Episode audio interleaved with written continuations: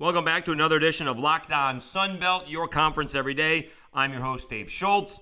Afternoon host on Sports Radio 1055 WNSP in Mobile, Alabama, covering the South Alabama Jaguars. Prior to that, in the mornings on 1037 The Game in Lafayette, Louisiana, covering the Louisiana Raging Cajuns. Today's episode of Locked On Sunbelt is brought to you by Underdog. Sign up on UnderdogFantasy.com with the promo code Locked On and get your first deposit doubled up to $100.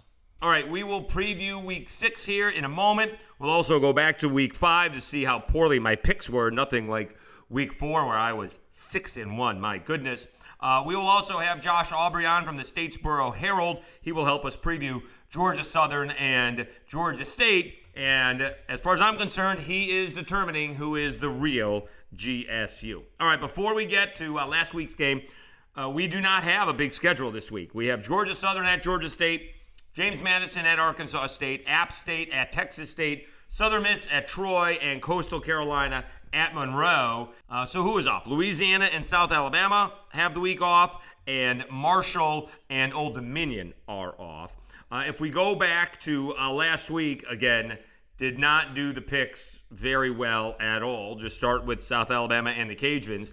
I really didn't think that game was going to be close, uh, and certainly it had the possibility of not being close once the uh, Jaguars settled down, but they did blow a 10 point lead instead of expanding a 10 point lead, and they were fortunate enough to win.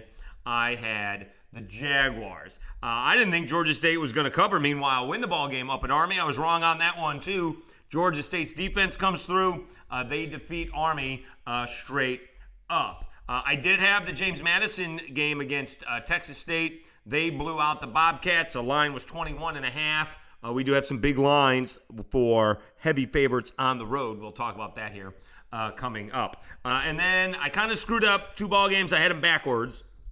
Liberty and ODU. ODU is pretty good, but Liberty is very good. All right, Liberty is a very good group of five team probably Hugh Freeze could be the leading candidate for Auburn if that job opens up for him to get back into the SEC. We shall see. ODU put on put up a good fight. It was it was you know back and forth throughout, but Liberty ends up winning 38-24. Uh, Liberty again over 250 yards passing, over 200 yards rushing. Very few teams do that on a regular basis, and yet they average over 200 yards, I believe, passing 250 yards passing and over 200 yards rushing a game. All right, and the one I messed up along with that was I'm the first to tell you that I think Troy is better than everybody thinks they are, and for some reason I didn't believe in Troy going to Western Kentucky. My mistake. Uh, Troy not only was a five point underdog, but they went in there and they beat the Hilltoppers. So Troy has won a couple in a row. Uh, they are uh, three and two, and again one defended Hail Mary away from being four and one. And then you have uh, Arkansas State came up big. They blew out ULM I think I may have had Arkansas State to win, but I had ULM to cover, uh, and they did not. It was only a seven point spread, and Arkansas State blew out uh, the Warhawks. I did go two and five last week, so right there, that makes up for the six and one uh, that we got uh, the week before. So, ooh, uh, stay hot, Schultz. We'll see how we do uh, this week. All right, the big ball game in the East is Georgia State and Georgia Southern. Georgia Southern has two tough losses. After they beat Nebraska, they had to take on UAB in Birmingham, and they lost on a last minute hurdling touchdown by CJ Beasley. Uh, and it was Coastal Carolina getting past Georgia Southern. So they're pretty good. Georgia State, a two and a half point favorite. They've had a tough schedule, as tough as anybody. South Carolina, North Carolina, and Coastal. Their uh, ball game against Charlotte is kind of what scared me away from picking them against Army and, and trying to beat Army in West Point is not easy at all. I think Georgia State is maybe better than their record would indicate. I happen to think Georgia Southern is the better team, so I'm going to take the Eagles. Give me uh, the two and a half. Texas State is not very good. They're getting a bunch of points at home, 19 and a half. Uh, App State should win this game handily. I just think Texas. I think it's too many points to win on the road. Uh, 19 and a half is a bunch. That's basically three touchdowns. Not quite, but basically. Uh, although technically, I guess it is six for the touchdowns. But with the extra points, I'm going to take the Bobcats. I still think they're going to get blown out, but I think they're going to manage to cover. App State has had, um, you know, some close losses and some close wins, but I'm not sure they're going to be able to blow the Bobcats out uh, in uh, San Marcos. Uh, Ark State, 11 and a half point underdogs at home against James Madison. Tough road trip to get to Jonesboro from Harrisonburg, but I just think James Madison, the number one team offensively, the number one team defensively in the conference, I think they will cover, uh, and I think they take down Arkansas State as well. All right, Southern Miss actually coming off an off week. Troy with their big win against Western Kentucky. It is Troy six and a half over Southern Miss. Uh, I'm not going to make the same mistake again. I think this will be a close ball game. I, I, think anything less than a touchdown is a close ball game. Although I guess in this case, I am suggesting it will be a touchdown. I think Troy covers it. That's a lot of points at home against Southern Miss, but I think Troy does a job. Uh, it'll be six and a half, so it'll be seven points. Again, that just feels like a lot of points at home. It feels like more of a three to four point game than uh, than a touchdown. But I just think Troy is going to win and I think they will find a way to cover. All right, ULM hosting Coastal Carolina. Uh, again, Coastal Carolina's had some close victories. Their one blowout win was basically against uh, Georgia State uh, a few weeks back. Uh, Grayson McCall has been everything that Grayson McCall is expected to be. I think ULM is a different game, a different team at home. I think Coastal Carolina is going to win, but I think ULM is going to cover. All right, that's that, I'm going to call that. I think it's just a different thing when at ULM, it's the reason they say it's a tough place to play is because you got to bring all your energy. You can't feed off of the crowd. It's not the biggest of all crowds. And so Coastal Carolina is going to have to figure that out. I mean, they should blow out ULM, but again, I think ULM is better than people think, and I don't think ULM is going to win the ball game. Uh, it may be a backdoor cover, but I think uh, ULM will cover this game against Coastal at home. All right, so only five ball games. Again, it's Georgia State, Georgia Southern. I'm taking the Eagles. Texas State, I'm going to take them to cover, but I think App State will win. I'm taking James Madison, 11 and a half to cover at Arkansas State. I'm taking Troy. I'm not feeling very confident in that. Uh, six and a half, covering at home against Southern Miss, and I will take ULM to cover against Coastal Carolina, although I do think uh, the Chanticleers are going uh, to win. All these, by the way, are betonline.net. Uh, That's where the lines come from betonline.net. Cajuns off, South Alabama off, Old Dominion off, and Marshall is off. And some big ball games coming up for uh, for the Jaguars next week. They host ULM. That'll be on the NFL Network. And then four days later, five days later, they get a Troy in the battle for the belt. That'll be on ESPNU. So we're going to know here in about two weeks if uh, South takes control of this division. All right. Um, for example, if Troy wins, then all of a sudden they're right on the heels of South Alabama. But if South Alabama wins their next two ball games, they're basically in control. They'll have, I guess, Southern Miss to face uh, later on in in the season.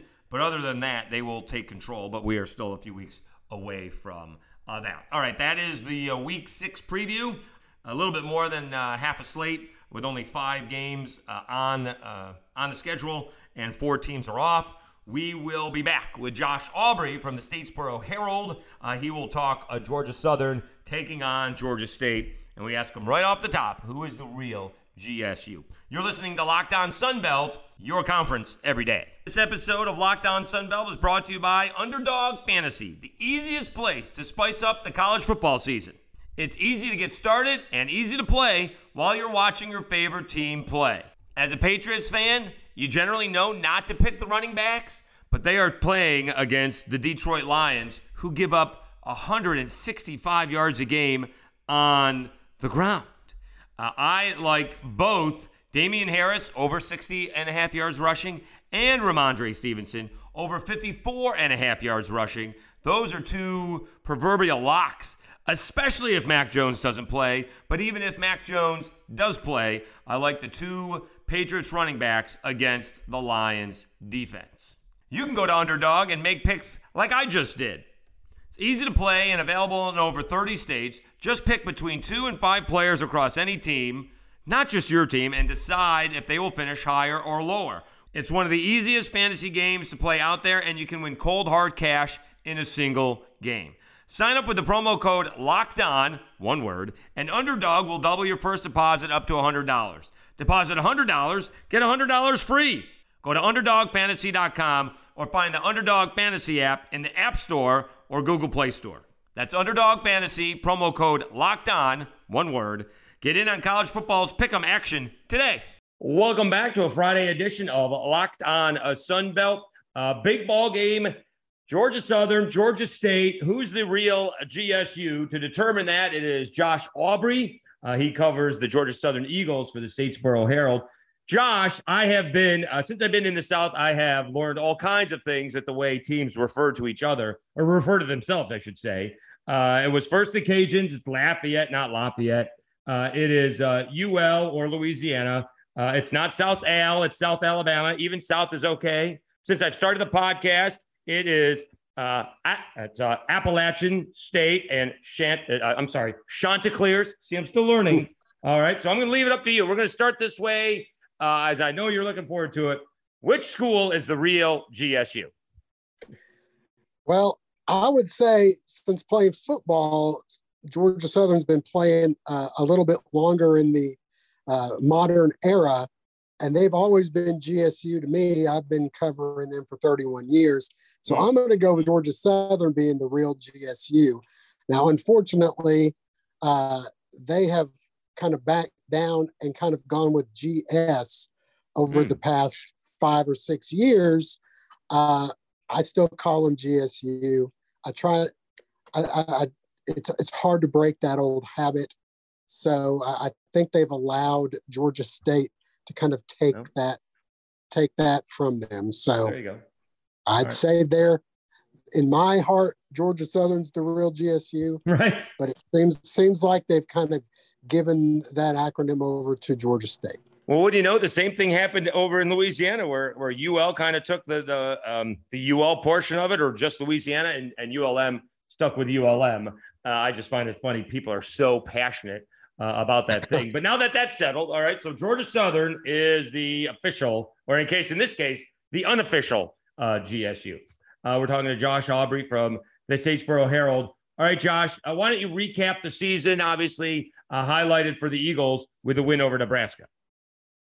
Yeah, you know, Clay Helton comes in. Obviously, he had been the head coach at USC, so comes in with some pretty good credentials, despite you know having been fired there uh, last year. But they bring him on in November.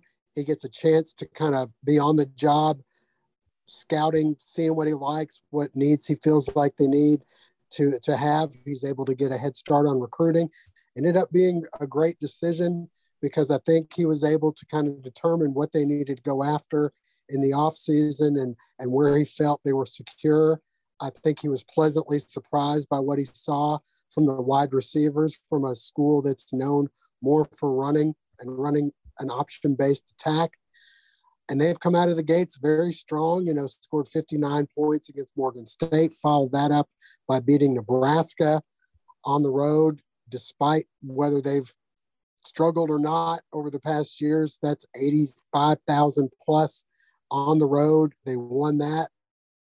We're in the game at the end at UAB, had it within a touchdown, lost to a very good UAB team, beat Ball State uh, a couple weeks ago, and then led Coastal Carolina with less than a minute to go in the game before, you know, Coastal gets a ESPN Play of the Week play to uh, to end up winning that game 34-30. I think people are pretty excited about the direction that the program is heading, and uh, you know, this game with Georgia State may not be a must win, but I think it's a pretty important game for both teams at this stage in the season.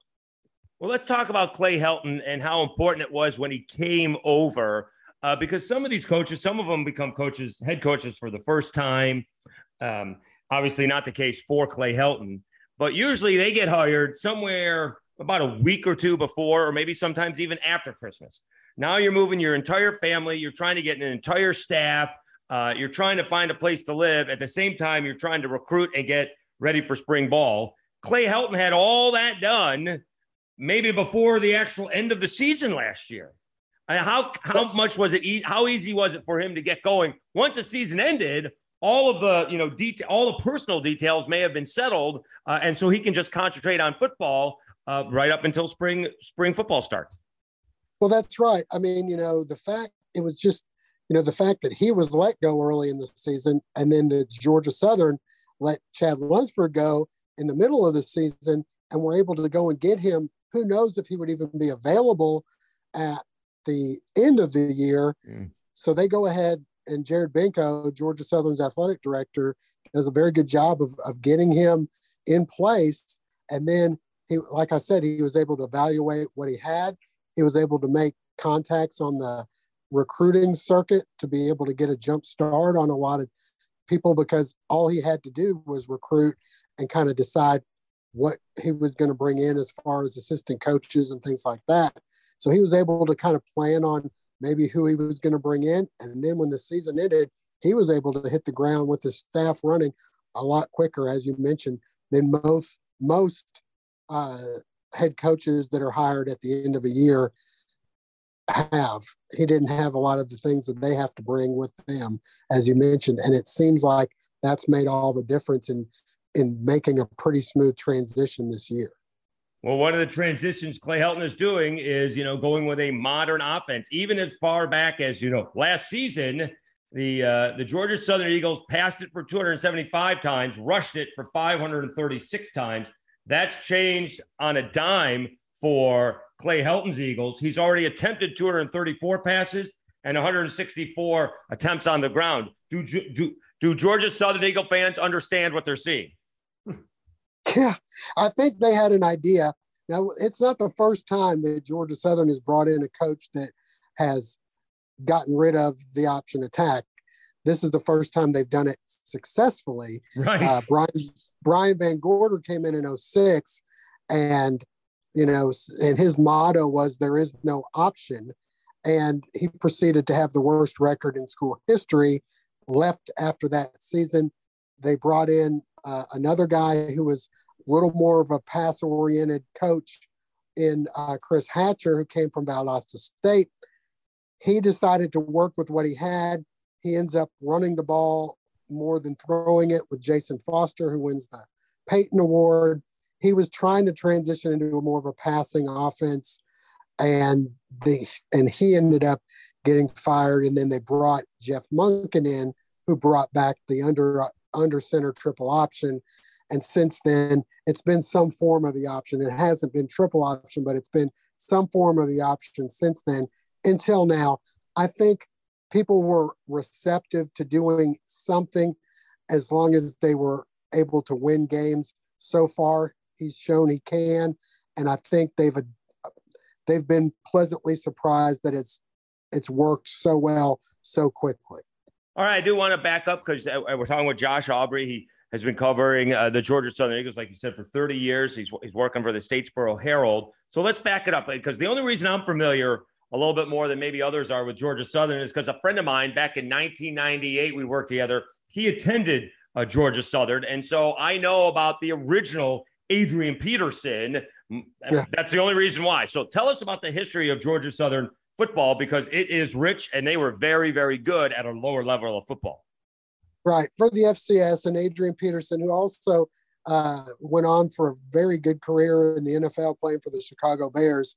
I believe he played eight seasons there, mainly as a uh, special teams and backup running back.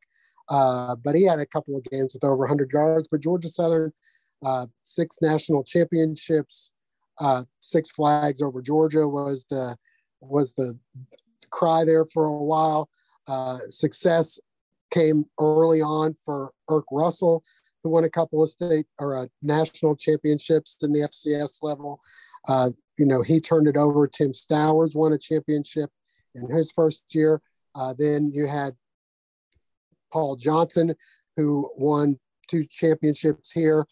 And uh, in the late 90s, early in, and in 2000, he then went on to success at Navy and Georgia Tech. Uh, they've kept the the option attack for most of the time. That's kind of been what people have known Georgia Southern for. Uh, after Jeff Monken left, after being successful here and, and going to three uh, semifinal appearances in the FCS, they brought in Willie Fritz, and he had success in modifying that to uh, playing out of the pistol. And had success right away in their first year transitioning to uh, the FBS level. He leaves Tulane, and then things kind of went on to hard times. Tyson Summers comes in for about a year and a half. He ends up getting fired midseason. Then they hire Chad Lunsford, who was on staff. He has a couple of pretty good seasons with Georgia Southern, taking them to bowl games in back-to-back years, and then struggled quite a bit. Couple uh, last year, he leaves mid-season, gets fired. They bring in uh, Clay Helton as the head coach, and you know they are where they are now. People are used to the running the ball. They're still having a lot of success running the ball. They're just throwing the ball a, a lot more than they were with Kyle Vantrease as the quarterback. Josh Aubrey from the Statesboro Herald joining us on Locked On Sunbelt. All right, you said that Clay Helton had a chance to see what the team needed. What did it need, and who did he get uh, that he uh, that he needed to fill some roles with? Well, the number one guy that, that he brought in was Kyle Vantrease, who had been at Buffalo, had some success there. They kind of transitioned from when he started there as a passing quarterback to more of a run oriented uh, attack. His numbers kind of dipped a little bit, but he's had a heck of a year for Georgia Southern so far this year. He's on track to break, which the bar is a little low, but he's on track to break to break all the all the passing records at Georgia Southern sing, single season, I should say, not career. Uh, Georgia Southern had a pretty good one back in the early 80s with Tracy Hammond, went on to a lot of success in the CFL. But, um, you know, he's right now at 10 touchdown passes, uh, 1,800 yards, I think is the uh, single season record. He mm. should break that in a couple of games for Georgia Southern. So that's where that was the big person that he brought in. Uh, he also brought in uh, Jamel Singleton, who's a wide receiver who came from Houston, who was one of their better receivers last year. He's a graduate uh, student here, and then he also brought he also found that he had a couple of good receivers here with Khaleb Hood, who's uh, one of the top receivers for them, and then Derwin Burgess Jr., who's already been on ESPN a couple of times in their plays of the week.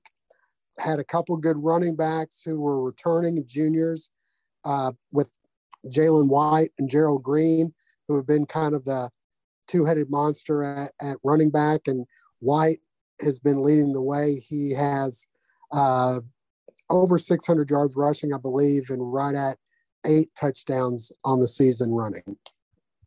All right, let's talk about the schedule because, as, as you mentioned, uh, you know they've had some tough losses uh, at UAB uh, and at Coastal Carolina. Those are their only two losses, and uh, not losing e- losing either one of them uh, on the road. No shame in that. And obviously, like you said, it took a CJ Beasley hurdle uh, for the winning score for the Chanticleers to win that ball game.